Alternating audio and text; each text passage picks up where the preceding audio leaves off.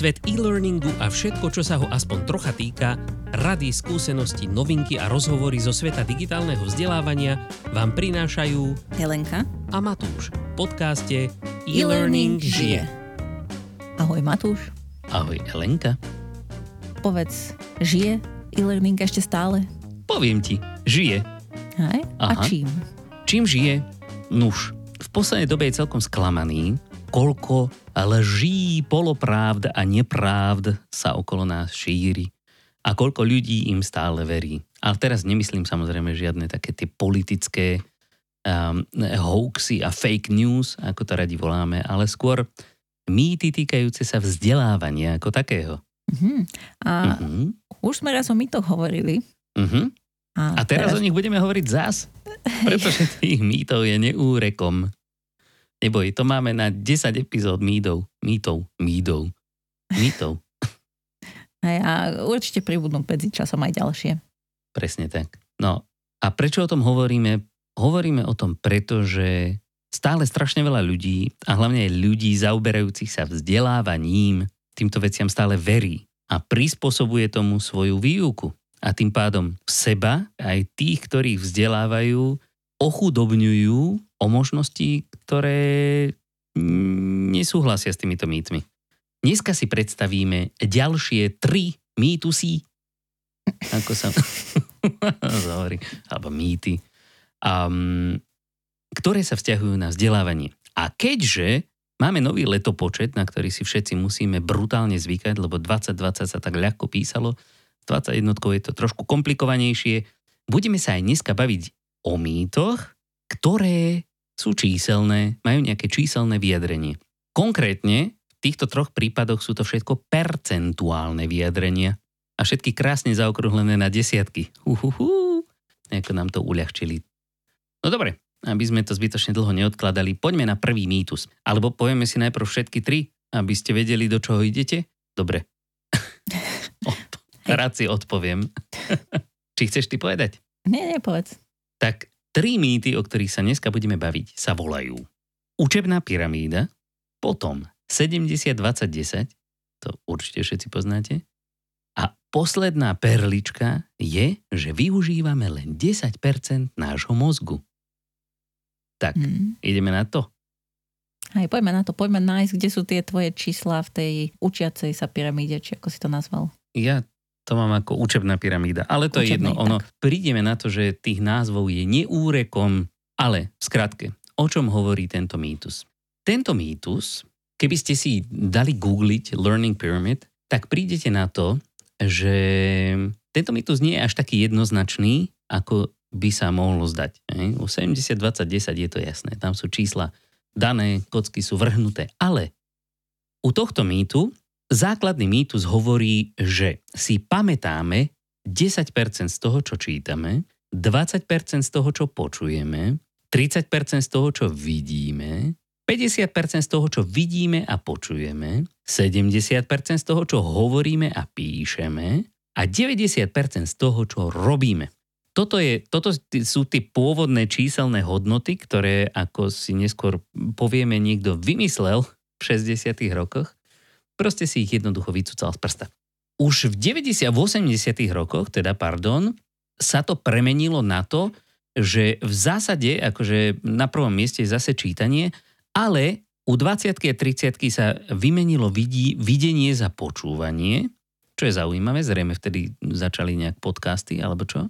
A u 70% sa zrazu bavíme o tom, na čom s niekým spolupracujeme a to, čo robíme, z toho si zapamätáme už len 80% podľa tejto verzie. V roku 2000 potom v NTL institúte, alebo teda National Training Laboratories, k tomu dve dámy, Elaine Montambo a Janet Finch, pridali ešte zaujímavý, zrejme nemali rady prednášky, pretože tam pridali 5% hranicu, na ktorú dali prednášku. To znamená, že si pamätáme len 5% z toho, čo vidíme, počujeme na prednáške.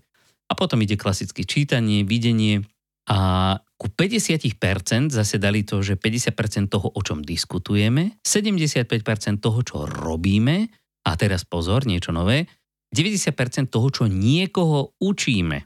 Nože ešte jedny zaujímavé čísla, potom veľmi zredukované od Forrester Research z roku 2006. Tam sa u 70 zase pre zmenu objavuje čítanie a diskusia o danej téme a u 90 čítanie, diskusia a ešte aj to slávne robenie. Takže ako vidíte, googliť môžete od rána do večera, na nejakú prílišnú konzistenciu nenarazíte. Už tu je taký prvý prvý drápeček, prvé nejaké také hryskanie do svedomia pre vás by malo byť, že tu asi niečo nie je úplne v kostol, s kostolným poriadkom. Mm-hmm. Tak to Takže. vyzerá, že aj tento mýtus podlieha módnym trendom. Vyzerá to tak. Ale tak tá, niečo... tá prednáška ma úplne najviac zaujala. Ale tak zrejme pani nemali vzniknúť. dobrú skúsenosť z Aj, vysokej školy. Toto zrejme bolo asi motivátorom pre tých 5%. Hej, hej. No dobre, poďme si povedať, kde to vzniklo. Autorstvo tejto teórie alebo tohto mýtu je pripisované istému americkému pedagógovi, ktorý sa volá Edgar Dale, ktorý v roku 1946 publikoval svoj, on to vtedy nazval kužel skúsenosti alebo zažívania nejakého cone of experience, a to v učebnici o audiovizuálnych metódach vo vzdelávaní, čomu sa vlastne celý život venoval. Tu sa ho ale musíme trošičku zastať, pretože on to publikoval len ako takú vlastnú intuitívnu pomôcku. Vlastne o nejakej postupnosti toho, ako dobre si ľudia pamätajú informácie podľa toho, akým nejakým kanálom ich vstrebali. K tejto svojej postupke však vtedy on, on sám nepridal vôbec žiadne čísla. A dokonca ju nepodložil ani žiadnym výskumom, Sám povedal, že je to jeho pomocka a varoval čitateľov pred tým, aby ju brali príliš vážne. Takže Dale môže mať svedomie čisté a čísla, ktoré teda k tomu neskôr pribudli, údajne pochádzajú až z roku 1967.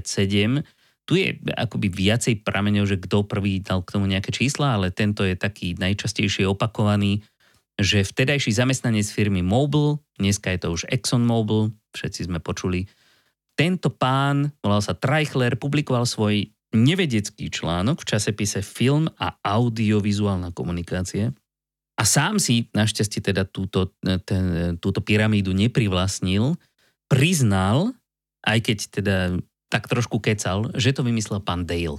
Pretože pán Dale nevymyslel práve takúto zjednodušenú a už vôbec k nej nedával žiadne čísla. Odtedy sa však zažilo toto spojenie Daleovej pyramídy a čísel a ľudia to odtedy šíria pod názvami rôznymi, ako napríklad, ja neviem, Dejlov kužel, Dejlova pyramída, vzdelávacia pyramída, vzdelávací kužel, you name it. Je toho dosť. A ešte taká zaujímavá perlička, že dosť často, keď si to vygooglite, tak k tomu nájdete pripísaný akýsi údajne Konfúciov citát o tom, že čo Konfúcius tvrdí, že čo vidí, to zabudne čo počuje, to si zapamätá, ale čo urobí, to aj pochopí. A, hej, to som už niekde počul. Hej. Za prvé, nedá sa úplne presne overiť, či toto Konfucius skutočne povedal, to je jedna taká drobnosť, ale zaujímavé je, že vždycky, keď tento Konfuciov citát je k tomu pripnutý, tak je to počutie menej dôležité ako videnie v tej pyramíde. Napriek tomu tento citát to hovorí tak trošku inak. Takže to sú také tie milé paradoxy, ktoré teda stretávame na každom kroku. No už... Sú vlastne mýty v mýtoch. Hej, presne. A, a je to. Nádherný výmysel je na svete. Potom už to stačí len skopírovať, trošku pomeniť farbičky, prípadne preložiť do svojho jazyka a môžete to voľne šíriť svetom. Problém je, že nikoho ani len nenapadne pátrať po pôvode týchto čísel. Teda pokiaľ to nenarazí na nejakých rýpalov, ako sme my.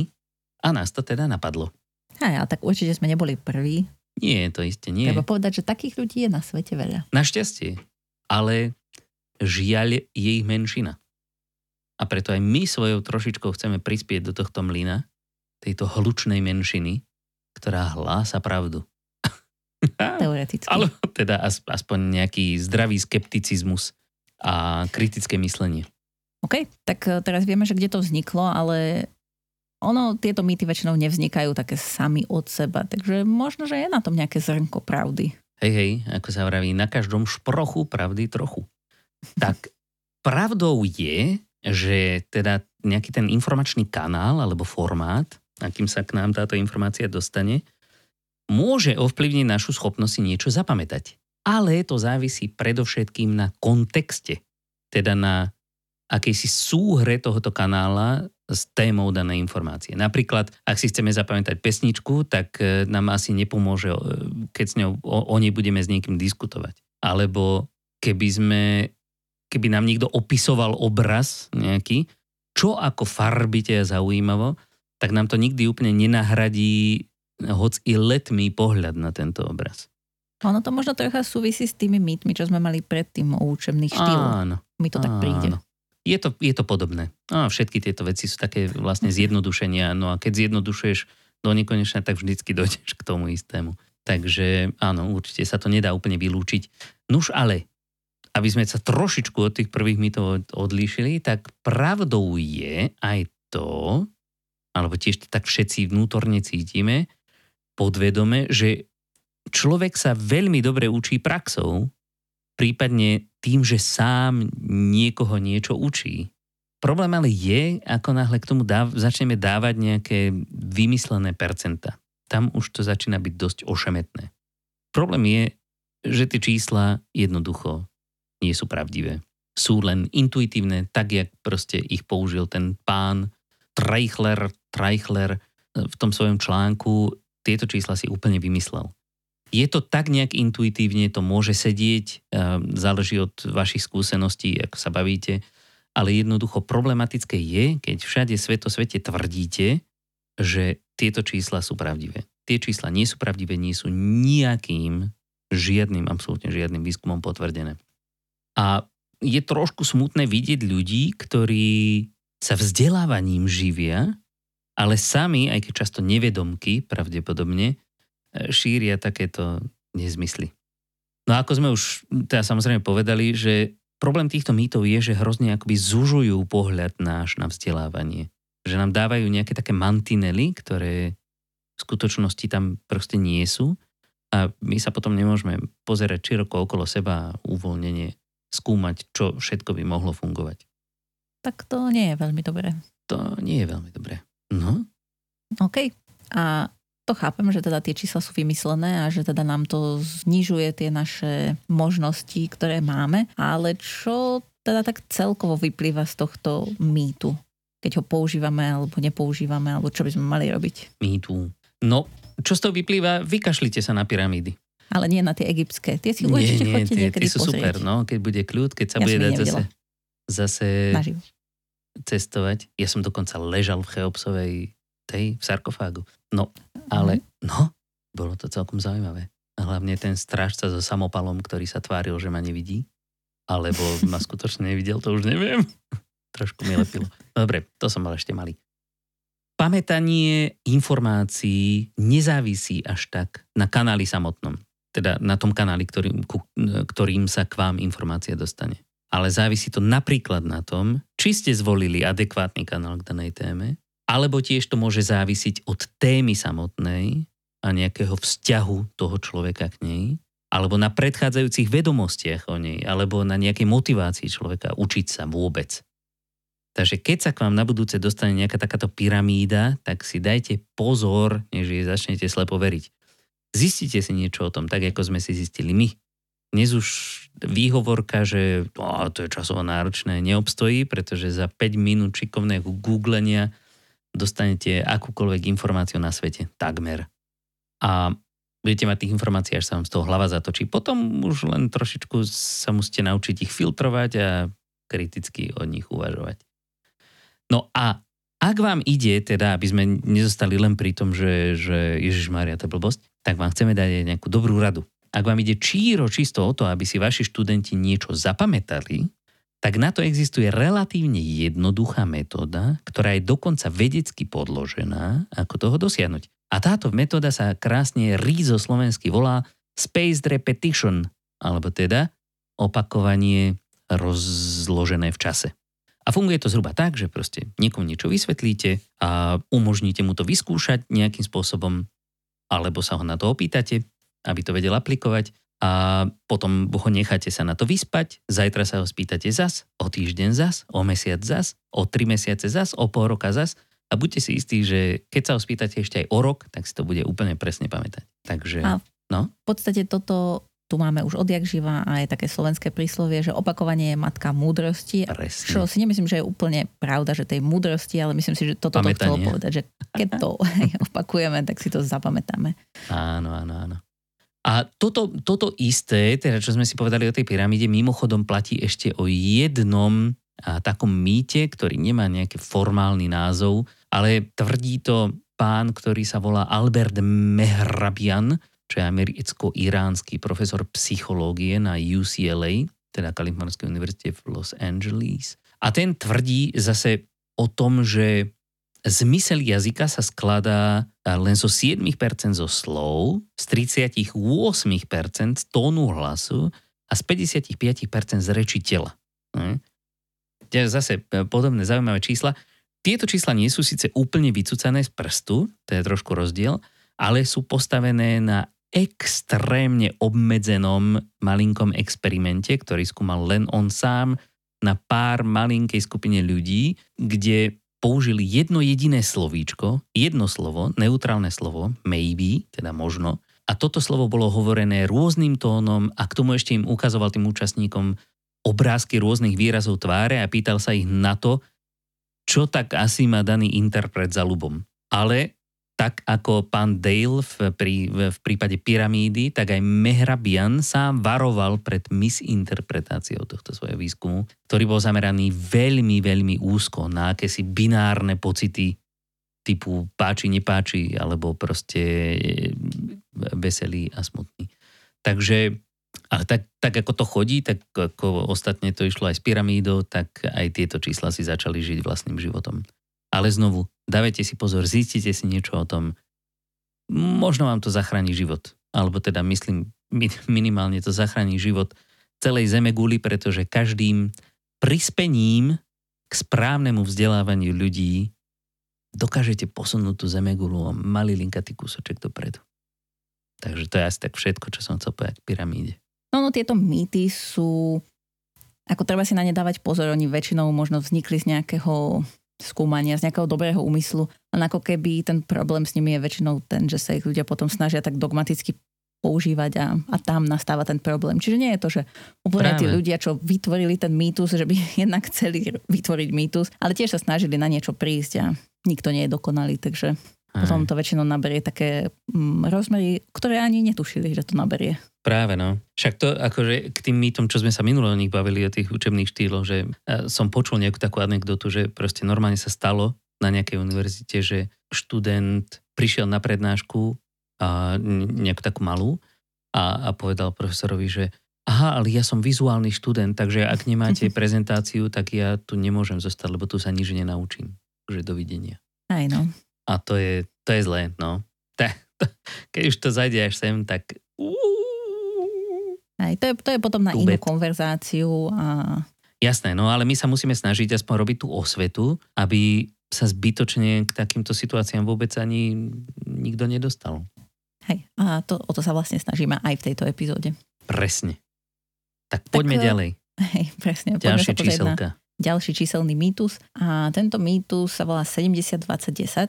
Mhm. A to, čo tento mýtus hovorí, je, že ľudia sa 70% z toho, čo sa naučia, z vedomosti alebo zručnosti, že získajú v rámci nejakej v rámci svojej práce, v rámci nejakého neformálneho vzdelávania, riešenia nejakých problémov priamo v práci. 20% sa naučia z interakcie s inými ľuďmi, či je to už coaching, mentoring, alebo len tak, že sa skrátka pýtajú.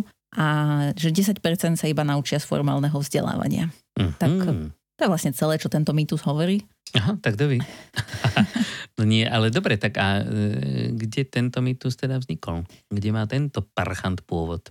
Ono to vzniklo v zásade najskôr v 80. rokoch 20. storočia. Pani Michael Lombardo a Bob Eichinger v podstate akoby viedli Prosím, to sa všetko boli mená jednej pani? dvaja páni. Jej páni. Ja som rozumel pani.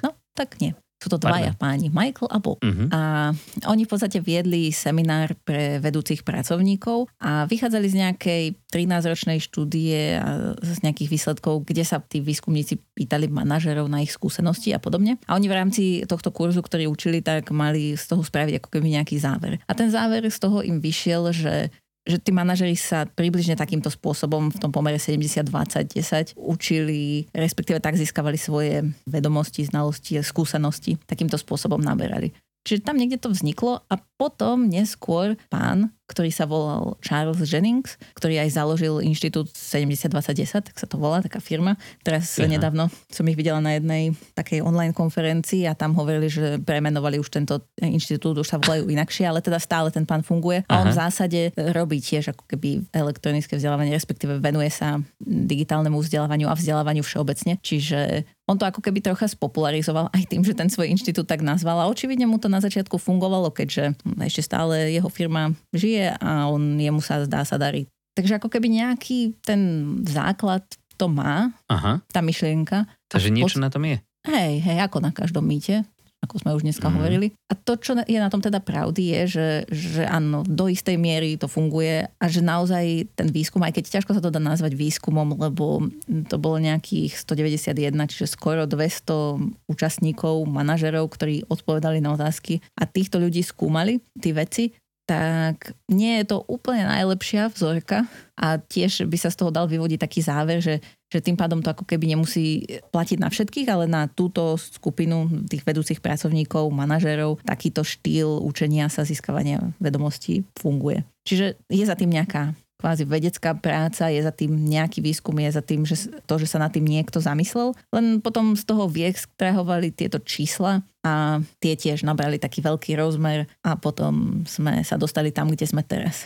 No, no. No dobre, a teda čo na tom nie je tak úplne pravda? No, to, čo na tom nie je pravda, je, že že teda to neplatí pre úplne každý sektor, lebo predsa len manažery možno, že majú iný tréning a iné získavanie vedomostí ako tak, takí doktori napríklad, kde rozhodne nezískavajú iba 10% svojich skúseností a zručností formálnym tréningom, teda tí doktori myslím si, že tam je to skôr naopak, možno 90%. Ako samozrejme to súvisí aj s ich prácou, ale veľa z toho učenia sa je práve nastavené ako formálnym tréningom. A, a keď im chodákom nedovolia trénovať si na, pacient, na pacientoch? Len tak, že? Teda len tak hoci čo, no. To, to som zvedala, kto by sa prihlásil ako dobrovoľník, že? Tak, tak ja. podľa toho čo. Hej. A toto je ako keby taký očividný príklad, ale sú aj iné odvetvia a tam môžu byť tie pomery iné. A boli aj potom nejaké ďalšie štúdie, ktoré sa snažili zisťovať, nakoľko je toto pravda. A viem, že bola minimálne jedna štúdia, kde bola tá vzorka nie úplne, by som povedala, relevantná, lebo vzhľadom na to, že aj v tej pôvodnej štúdii boli manažery, ktorí boli zväčša muži, tak toto bola štúdia zasa, kde boli manažerky ženy. Uh-huh. A mhm. aby to bolo vyvážené. Hej, ale boli tam? Ale boli tam z viacerých krajín, aj keď teraz zase tiež zase v rovnakom regióne, lebo predtým to bolo, myslím, v Amerike to skúmali tých eh, vedcov, alebo v Európe, už si nie som istá, že kde, ale tiež to bolo ako keby v jednom regióne. A toto bolo zase, že v Číne, v Indii a v Singapure.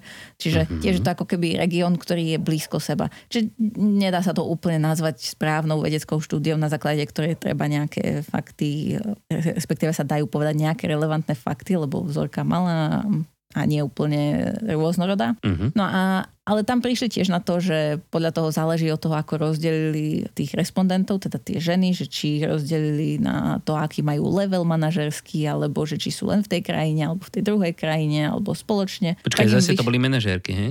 Hej, hej, boli to manažérky. Aha a tiež im vyšli podobné percentá, ale, ale trocha rôzne. Ako napríklad tie pomery im vyšli, že 70, 22, 8 alebo 56, 38, 6. Že, že ako keby vždycky ten, to neformálne vzdelávanie alebo tá pracovná skúsenosť bola to najvyššie číslo z toho a tá formálne, uh-huh. formálne vzdelávanie najnižšie číslo z toho, ale nebolo to, že 70, 20, 10 presne. A toto je ako keby jeden z tých mýtov, ktorý existuje, že skrátka je to 70, 20, 10, ale to je takéto očividné, že prečo to neplatí, lebo málo čo vo svete je také úplne presné.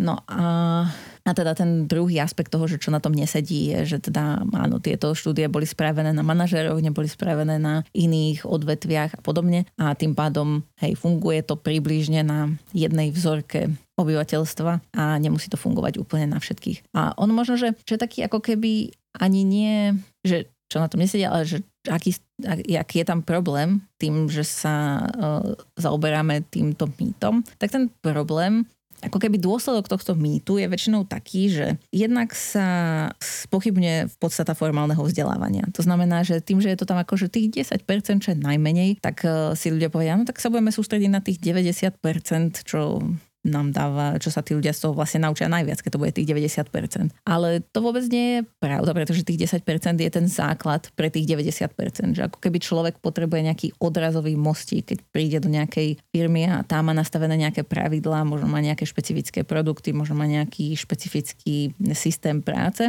alebo postup, tak e, toto sa ten človek musí naučiť. A najlepšie je, keď sa to naučí tým formálnym spôsobom. Čiže ako keby na začiatok dať tomu človeku nejaké nejaké vodítko, nejakého, nejaký návod, ako tie veci robiť a zoznámiť ho s tým, čo potrebujeme, je rovnako dôležité, ako potom tieto vedomosti ďalej rozvíjať, možno aj pomocou toho neformálneho vzdelávania a pomocou tých sociálnych interakcií. Čiže potom sa často stávalo, že keď človek videl, že 70, 20, 10 a 10 je formálne vzdelávanie, že takto nepotrebujeme. Ale to nie je úplne pravda.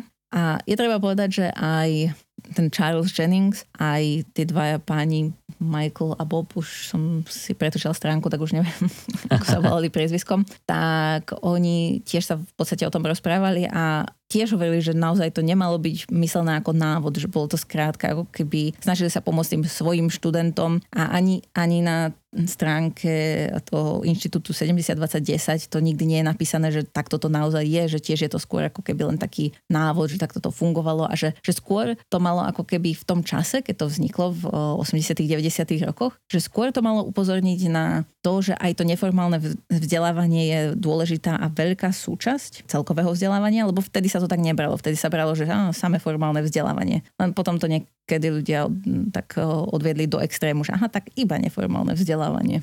Tak možno toto, toto také malé poučenie alebo varovanie pre nejakých vedcov, ktorým sa niečím podobným zaoberajú. Ako náhle vaše zistenia majú nejaký virálny potenciál, tak si dávajte veľký pozor, ako ich budete prezentovať, pretože sa môže veľmi ľahko stať, že niekto tie vaše čísla zoberie a úplne ich prekrúti, postaví na hlavu, ale vám pripíše autorstvo. Že to vy, hm. to vy všetko.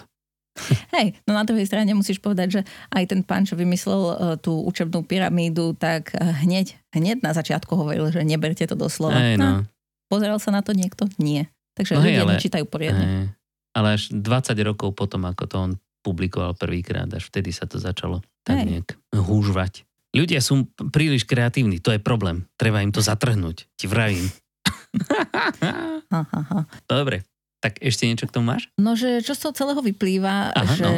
tento mýtus je taký polovičný mýtus, lebo na určitú skupinu obyvateľstva približne tie čísla platia a hlavne na takéto tie administratívne pozície, že ľudia sa naozaj naučia veľa v rámci takého neformálneho vzdelávania mm-hmm. a to formálne vzdelávanie má na ich koncovú celkovú výučbu naozaj tvorí to malé percento, ale stále dôležité percento. Mm-hmm. A to je vlastne asi všetko. Že neformálne vzdelávanie je dôležité, ale aj to formálne je dôležité. Takže tých 90% niek- bez tých desiatich jednoducho nemôže fungovať. Aj, alebo veľmi ťažko fungovať, ako sú mm-hmm. veci, ktoré sa jednoducho človek ľahšie naučí, keď mu to niekto povie. Takže tiež no, sa vždy treba pozerať na to, že čo chceme dosiahnuť, pre koho to je a podľa toho to nastavovať. Že ako keby také dogmatické branie týchto mýtov alebo akýchkoľvek teórií málo kedy funguje. Povedal by som, skoro nikdy nefunguje. Dogmatické branie čohokoľvek eh, nikdy nie je správne. Hej. Pravím, zdravý skepticizmus, kritické myslenie, základ, bez toho sa nepohneme. Respektíve tak... pohneme, ale nie úplne správnym smerom. A keďže my si myslíme, že máme skepticizmus a že je zdravý a že máme kritické myslenie, tak sa pohneme ďalej. Tak počúvajte nás. Na ďalší mýtus. Jasné. Dobre, takže posledný mýtus nám hovorí, že ľudia údajne používajú len 10% svojho mozgu. A tých ďalších 90 samozrejme len tak spí pripravené na to, aby ste ho odomkli tajným kľúčikom. A predstavte si... potenciál. No, predstavte si, čoho by ste mohli byť schopní, keby ste to odomkli, keby ste to dokázali aktivovať. Mohli by ste možno, ja neviem, čítať ľuďom myšlienky, alebo rozmačknúť plechovku silou vôle. Možno levitovať. No, mm-hmm. no. Každopádne, a... toto je jeden z najznámejších mýtov. Chceš povedať, že to nefunguje no. a nemáme sa tešiť na to, že budeme uh, mať kinetické schopnosti, či psychokinetické, ja sa... či telekinetické, či ak sa volajú? Telekinetické, oba, alebo psychokinetické. Obávam sa, že tu ťa trošku sklamem, no. Ale no. Možno tieto schopnosti budeš mať, ale rozhodne ich nemajú všetci. no, ako som spomínal, tento mýtus je jeden z najznámejších a samozrejme netýka sa len vzdelávania, ale týka sa aj vzdelávania, pretože vzdelávanie celkom významne pracuje s mozgom. A samozrejme našlo sa už spústa ľudí, ktorí nám boli ochotní a podľa nich aj schopní pomôcť odomknúť tento skrytý potenciál celého nášho mozgu. No ako to už tak býva, jediné, čo nám v skutočnosti odomknú, je naša peňaženka. Takže tento mýtus, súc jeden z najfrekventovanejších alebo najznámejších, je zároveň jeden z najvyvracanejších. No napriek tomu stále mu údajne verí až dve tretiny bežných smrteľníkov a viac než polovica učiteľov a vzdelávačov. To je samutné. No, smutné, ak no. teda z toho vyplývajú nejaké zlé konsekvencie, ale pokiaľ to znamená, že si učitelia a ľudia myslia, že, že ostatní ľudia majú oveľa väčší skrytý potenciál, tak to môže byť zase pozitívne. Dobre, ak to je, ak to je skrytý potenciál, ktorý... No, ten skrytý potenciál je taká, taká ošemetná záležitosť. Ale dobre, tým skrytým potenciálom to vlastne začalo. Pretože celý tento mýtus vznikol pravdepodobne, pretože autorstvo sa pričíta viacerým ľuďom, dokonca v niektorých prípadoch aj Einsteinovi. Pravdepodobne to ale celé začal americký psychológ William James, ktorý niekedy v 90. rokoch 19. storočia tvrdil, že väčšina ľudí nevyužíva naplno svoj mentálny potenciál. Ale myslel to práve ako nejakú výzvu, že ak by sme chceli, tak by sme toho dokázali oveľa viac, než... Určite to nemyslel ako konštatovanie o tom, že väčšina nášho mozgu je nám vlastne úplne na nič.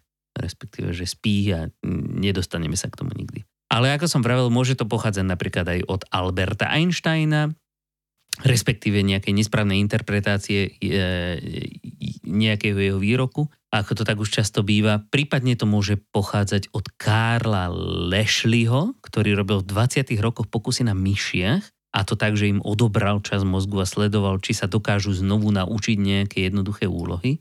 A čuduj sa svete, dokázali to, takže on z toho usúdil samozrejme, že, že ten väčšinu toho mozgu nepotrebujú. A on to tak bolo, že vlastne v celej prvej polovici 20. storočia sme ešte poriadne nevedeli, na čo ten mozog máme. Nemo, nemôžeme povedať, že teraz by sme o tom vedeli nejak extrémne moc, ale určite toho vieme o dosť viac. Pretože začiatkom toho 20. storočia vedci nevedeli hlavne, na čo slúžia relatívne veľké časti nášho čelného a parietálneho laloku. Parietálny je taký ten trošku vzadu hore. A nevedeli to preto, alebo mysleli si, že je to na nič preto, že keď aj si niekto tieto časti mozgu poškodil, alebo mu to poškodili práve títo vedci, v niektorých prípadoch, keď sa tam vrtali, kde nemali, tak tento človek mohol fungovať takmer normálne úplne ďalej. Teda asi pravdepodobne s tým rozdielom, že asi potreboval menšiu čiapku. Ale jeho motorické a dokonca aj zmyslové schopnosti údajne zostávali nepoškodené. A samozrejme logický záver z toho je, že tieto časti mozgu sú vlastne na nič, nič nerobia. Lenže od tej doby už pretieklo Dunajom veľa vody a my už dnes vieme, že, na, že práve tieto časti mozgu sú vlastne tie, ktoré z nás robia ľudí. Pretože zrovna tieto časti sú dôležité pre také veci, také skoro až zbytočnosti by sa dalo povedať, ako sú abstraktné uvažovanie, plánovanie, rozhodovanie alebo prispôsobovanie sa novým okolnostiam čo obzvlášť v dnešnej dobe sa nám celkom hodí. No okay, ale keď pravíš, že ako si to mm, ako keby nevšimli na tých ľuďoch, keď uh, predtým robili tie výskumy, že sa na tých ľuďoch ako keby nič nezmenilo. Či sa na nich niečo zmenilo? Či si všimli, že to teda nie sú tí ľudia, ako by mali byť? To si nevšimli úplne tak veci, pretože tí veci to väčšinou všímali akože tak nejak e, inštantne, že dokážeš dvihnúť ruku, vidíš tým okom, vidíš hento, počuješ toto, rozumieš, čo ti hovorím. Takže oni ako nejak hlboko nevšímali. Ale čo si, čo si všímali ľudia v okolí týchto ľudí, bolo, že sa im e, menila nejakým štýlom osobnosť. Uh-huh. Je pravda, že keď už si dospelý človek, tak už máš niečo vyvinuté, už je to trošku lepšie, ako keď v detstve prídeš o polovicu mozgu, potom už sa nedokážeš úplne zrejme dovyvinúť v takéhoto plnohodnotného jedinca. Nož ale pravdou na tom je, že e, skutočne mozog akoby nefunguje tak, že je zapnutý celý v jednom jedinom okamžiku. Ale to je úplne rovnaké, ako keď v jednom jedinom okamžiku nepoužívame všetkých asi, ja neviem, 600 svalov, či koľko ich máme v našom tele. To sa nám možno podarí maximálne, keď na nás spadne nejaký drôt vysokého napätia. Ale pravdou je aj to, že tak isto, ako postupne počas celého dňa použijeme drvivú väčšinu tých všetkých týchto našich svalov, ak nie možno všetky, tak roz, rovnako pri rôznych aktivitách použijeme aj úplne celý mozog. A že ako mm-hmm. to vieme? Neviem. To je čo? To si sa určite chcela spýtať. Hej. To vidím na očiach. Aj keď nevidím tvoje oči. no tak povedz. Čo? Ja, že ako to vieme?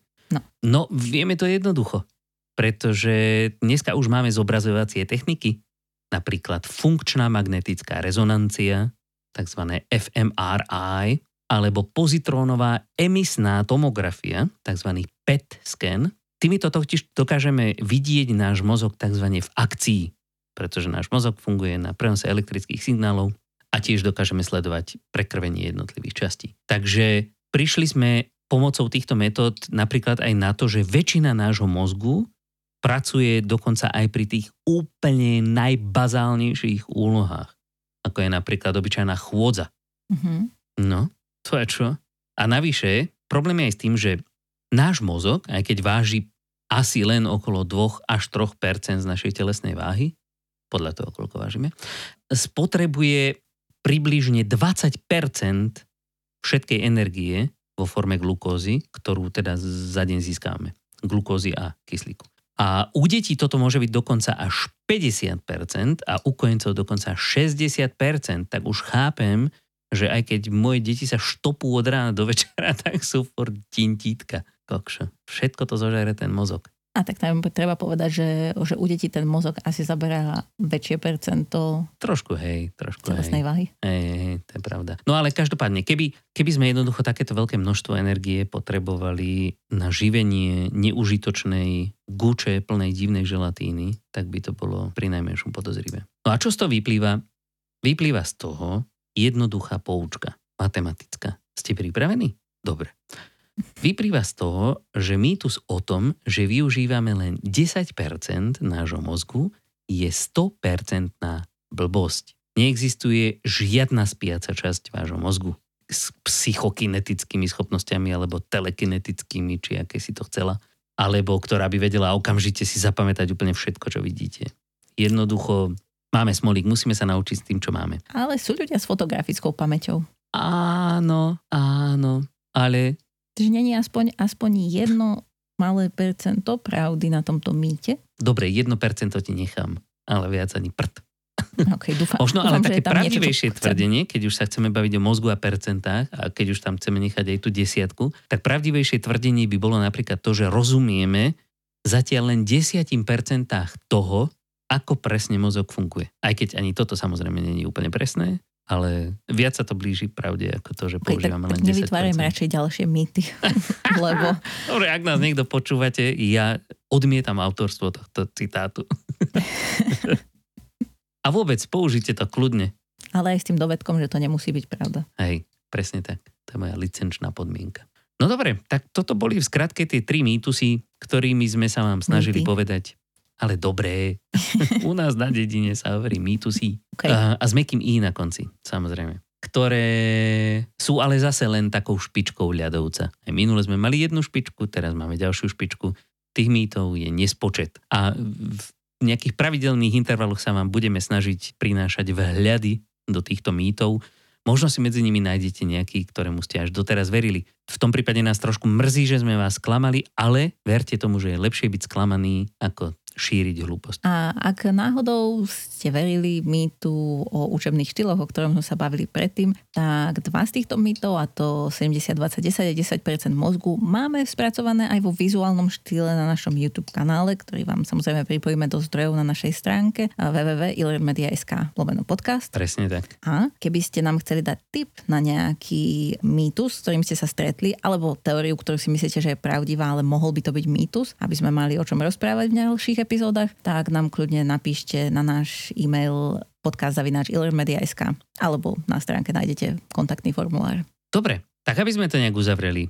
V dnešnom svete informačných technológií je skutočne veľmi ťažké, ak nie úplne nemožné, zabrániť šíreniu takýchto bludov. Je to taký náš novodobý mor, ktorý sa nekontrolovateľne šíri po celom svete. Ostatne poznáme aj iné veci, ktoré sa práve teraz nekontrolovateľne šíria. Si sa, si sa vyhol slovu vírus? Hej, no. no, každopádne, práve preto ale je nutné, pretože je to zodpovedné od nás ako ľudí, ktorí sa venujeme vzdelávaniu, aby sme pokračovali v našich snahách o vyvracanie týchto mýtov. Dobre? Takže spoliehame sa na vás a sme tu pre vás. Keby ste chceli pomôcť s vyvracaním mýtov, odkažte ľudí na náš podcast. mýtov, áno. Samozrejme. A budeme vám to samozrejme držať palce a už teraz sa tešíme na stretnutie s vami pri ďalšej epizóde nášho podcastu E-Learning žije. Majte sa krásne. Majte sa krásne. A tak.